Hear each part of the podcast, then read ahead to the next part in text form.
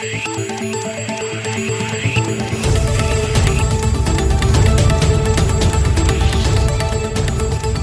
et bienvenue à cette édition de Santé, Sciences et Développement, le magazine scientifique de SciDev.net, en partenariat avec votre radio. Au micro, Sylvia Coussan. Au menu de cette édition, au Cameroun, plus d'un millier de cas de tuberculose pédiatrique ont été enregistrés en 2020 selon le Programme national de lutte contre la tuberculose. La tendance est légèrement à la baisse par rapport à l'année précédente. Néanmoins, les autorités sanitaires recommandent des mesures d'urgence pour de meilleurs résultats. Au Gabon, aussi bien les autorités administratives que les chefs d'entreprise incitent la population à se faire vacciner contre la Covid-19. Des mesures parfois contraignantes que fustige la société civile qui rappelle que la vaccination est un acte volontaire. Au Tchad, l'Association des chercheurs en sciences pour la santé forme ses membres à la gestion des références bibliographiques. Dans ce magazine, vous pourrez suivre une interview du président de cette association, Ferdinand Djelassem, qui explique le bien fondé d'une telle formation. Qu'est-ce qui est à la base des brûlures d'estomac et comment s'en prémunir La réponse dans notre rubrique Kesako. Et puis l'agenda scientifique de la semaine, ce sera comme d'habitude en fin d'émission.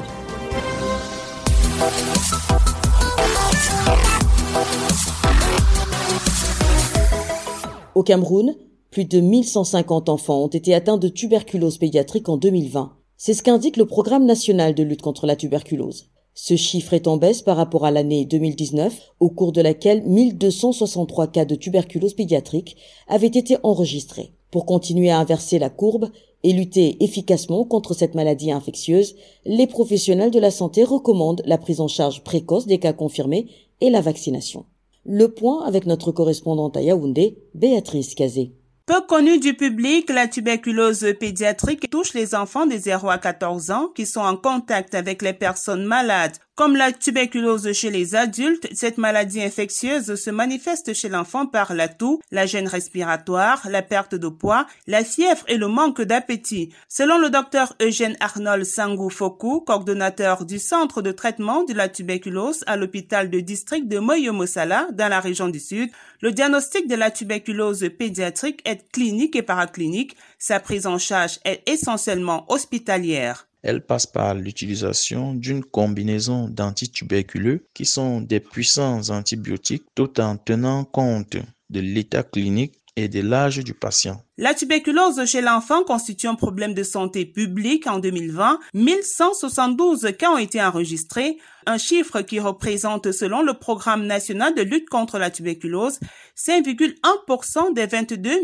511 malades de tous les types de tuberculose recensés dans le pays, pour éliminer cette maladie, l'amélioration des conditions de vie, la prise en charge précoce des cas confirmés et la vaccination sont indispensables, précise le docteur Eugène Arnold Sangou. Parlant de l'amélioration des conditions de vie, elle passe par la lutte contre la pauvreté, un habitat sain, la lutte contre la malnutrition et la promiscuité et la prise en charge précoce des cas confirmés de tuberculose. La vaccination, quant à elle, c'est l'administration du BCG directement après la naissance. Si le nombre de décès dus à la tuberculose pédiatrique n'est pas précisé, le Programme national de lutte contre la tuberculose indique cependant qu'en 2020, 1351 décès de tous les types de tuberculose ont été enregistrés.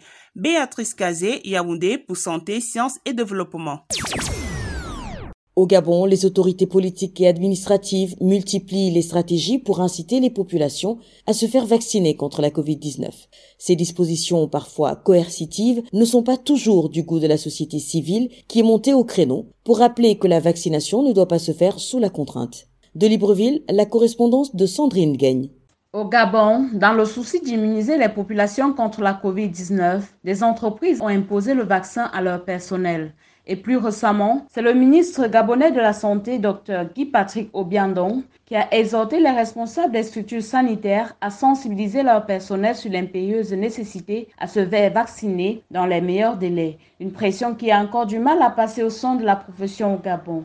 Le syndicat national des personnels de santé et assimilés SINAPSA dit s'étonner de cette violation du pacte international des droits politiques et civils qui stipule qu'aucun traitement ne peut être administré à une personne sans son consentement. Pour le SINAPSA, la vaccination ne doit faire l'objet d'aucune contrainte. D'après le membre du gouvernement, le personnel de santé doit prendre conscience de l'importance de se faire vacciner pour éviter d'être des vecteurs de transmission de la maladie. C'est d'autant plus que c'est le corps de métier le plus exposé et leur immunisation devrait permettre de protéger les populations. Un avis que partage Jean-Bernard Le Canadouki, directeur général du Centre interdisciplinaire de recherche médicale de Franceville. Sur les maladies infectieuses, la vaccination est la meilleure arme qu'on puisse avoir. C'est grâce à la vaccination qu'on a éliminé la variole. C'est grâce à la vaccination que le Gabon, par exemple, est considéré comme un pays poliomyélite free, c'est-à-dire pas de poliomyélite au Gabon. La polémique sur le vaccin contre la Covid il faut l'analyser face à cette maladie. Il y a des personnes à risque. Une fois contaminées, ces personnes, vous les envoyez au cimetière. Pour protéger ces personnes, il vaudrait mieux que la prévention soit à un niveau un peu plus élevé et cela passe par la vaccination. C'est pour le bien de la population. Il faut préciser que la vaccination reste facultative au Gabon. Ce pays d'Afrique centrale d'environ 2 millions d'habitants a pour objectif de vacciner plus de 60% de sa population mais à cette date, seuls 6% sont vaccinés selon des chiffres officiels. Sandrine Gagne, Libreville, pour Santé, Sciences et Développement. Au Tchad, l'Association des chercheurs en sciences pour la santé a organisé le 21 août un atelier de formation à N'Djamena. Objectif, outiller ses membres sur la gestion des références bibliographiques. Pour comprendre l'intérêt d'une telle initiative, SciLev.net vous propose de suivre une interview du président de cette association, Ferdinand Dialassem. Il est au micro de notre correspondant à N'Djamena, Adelph Mainangro Adjekornonde. Bonjour, Monsieur Ndielassem Ferdinand. Vous êtes le président de l'association des chercheurs en sciences de la santé au Tchad. Dans quel contexte est née votre association et quelles sont ses missions? C'est une initiative des Tchadiens en interne et ceux aussi de la diaspora qui a vu le jour en 2017 c'est une association qui est créée suite à un constat que de nos jours, les jeunes ne s'intéressent pas à la recherche. Après l'obtention de leur diplôme et que si ils intègrent le monde actif, la question de recherche est balayée d'un revers de main. Le deuxième constat est aussi que au Tchad, pour devenir un professeur, il faut aller à l'âge de 50 à 60. Or, dans d'autres contrées, 30 ans, 40 ans, nous avons des professeurs. Et cela est dû à une résiliation. C'est là où nous créons cette association pour encourager, pour inciter les jeunes à faire de la recherche dans le domaine de la science biomédicale.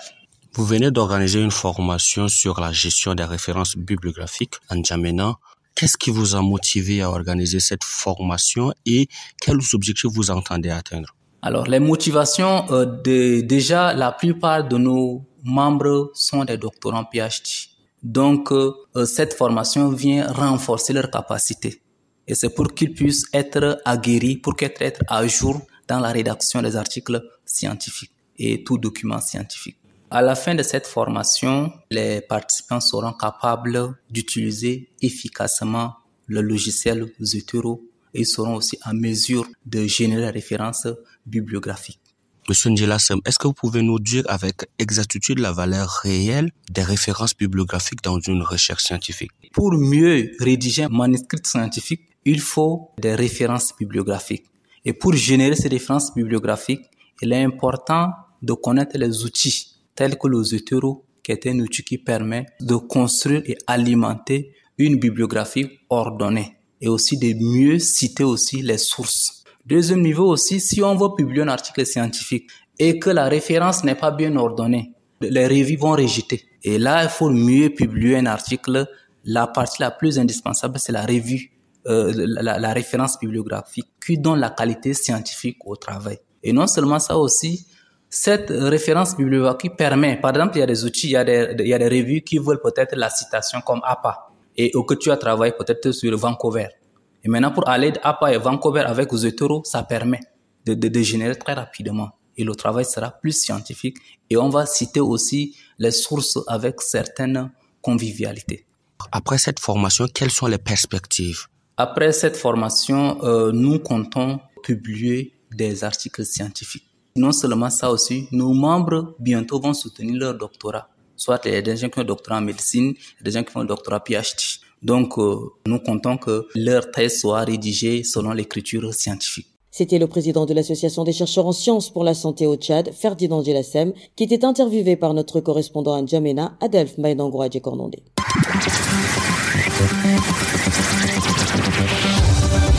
Kesako, qu'est-ce que c'est? Vos questions à la rédaction, les réponses de nos experts. La question de cette semaine nous vient de la RDC, je vous propose de l'écouter. Bonjour Saïdef.net, je suis Rufine Goulunga, étudiante en premier graduat de médecine humaine. Ma question est la suivante. Qu'est-ce qui est à la base des brûlures d'estomac et comment s'en prévenir? Merci.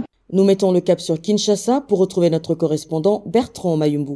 Bonjour Bertrand. Bonjour à tous, bonjour Sylvie. Vous êtes notre correspondant en RDC et vous êtes allé à la quête de réponses à la préoccupation de notre auditrice. De manière générale, quand on parle de brûlure au niveau de l'estomac, on sous-entend par là une sensation douloureuse au niveau de sternum. Elles sont accompagnées de remontées acides de l'estomac vers l'oésophage, d'un goût désagréable, amertume ou acide dans la gorge et dans la bouche.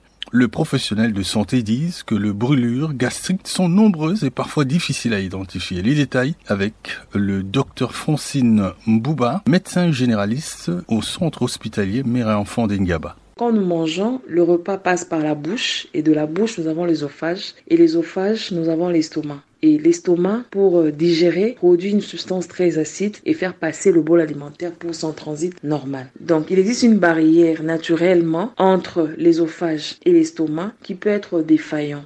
C'est-à-dire, dans ce cas-là, tout le sucre gastrique qui est produit pour digérer le bol qui vient de la bouche, l'ésophage à l'estomac, remonte vers euh, l'œsophage qui n'est pas une paroi habilité à supporter l'acide qui vient de l'estomac. Et quand ça arrive à ce niveau de l'ésophage, ça entraîne une irritation qui se traduit par une brûlure que ressent le patient qui vient en consultation.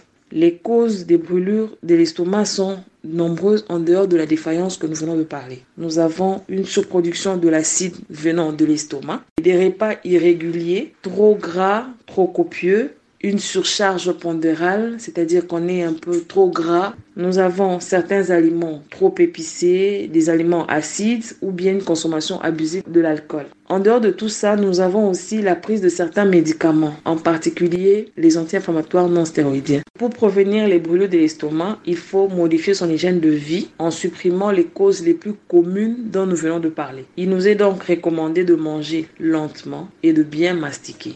Il est également conseillé de prendre le repas du soir 2 à 3 heures avant de se coucher et de ne pas manger de trop grandes quantités d'aliments au cours d'un repas. C'était le docteur Francine Bouba, médecin généraliste au centre hospitalier de référence mère et enfant de Ngaba, en République démocratique du Congo. Elle était au micro de Bertrand Mayumbu à Kinshasa. Si vous aussi souhaitez nous adresser une question, une seule chose à faire, appelez, écrivez ou laissez un message vocal au numéro WhatsApp suivant, le plus 221 77 846 54 34. Je répète, le plus 221 77 846 54 34. Votre question, vous pouvez aussi nous l'envoyer par email. L'adresse email, c'est celle-ci, podcast.sidev.net. Podcast s'écrit P-O-D-C-A-S-T et Sidev s'écrit S-C-I-D-E-V. Je répète, podcast.sidev.net. Vos questions et commentaires sont attendus à ces différentes adresses à tout moment de la journée. L'agenda. Place à l'agenda scientifique de la semaine avec Virgile Aissou. Bonjour Virgile. Bonjour Sylvie, bonjour chers auditeurs. Fidèle au rendez-vous, vous nous faites découvrir le contenu de l'agenda pour cette semaine. Alors, du 13 au 17 septembre se tiendra à Abuja au Nigeria la 33e session du Conseil international de coordination du programme sur l'homme et la biosphère. Ce Conseil international, qui a différents rôles, décide notamment de la désignation des nouvelles réserves de biosphère et approuve les recommandations sur les rapports d'examen périodiques des réserves de biosphère. Et puis l'UNESCO organise le 14 septembre, en partenariat avec l'Union européenne, une conférence internationale sur la lutte contre le trafic illicite de biens culturels. Ce sera en ligne sur Zoom à partir de midi, heure de Paris. Renseignements et inscriptions sur le site de l'UNESCO www.unesco.org. Le 16 septembre, c'est la journée internationale de la protection de la couche d'ozone. Cette année, la dite journée a pour objectif de souligner les autres bénéfices du protocole de Montréal tels que ralentir les changements climatiques et contribuer à augmenter l'efficacité énergétique dans le secteur du refroidissement, favorisant ainsi la sécurité alimentaire. Voilà Sylvie, ce sera tout pour cette semaine. Merci Virgile, merci également à vous mesdames et messieurs d'avoir suivi cette édition de Santé, Sciences et Développement qui s'achève. Rendez-vous la semaine prochaine pour une nouvelle émission, même heure, même fréquence. Au revoir. Cette émission est disponible en podcast sur le site sidev.net/fr. Cette émission a été réalisée sur financement du CRDI, le Centre de recherche pour le développement international, un organisme public canadien. Le CRDI investit dans le savoir, l'innovation et les solutions afin d'améliorer les conditions de vie dans les pays en développement.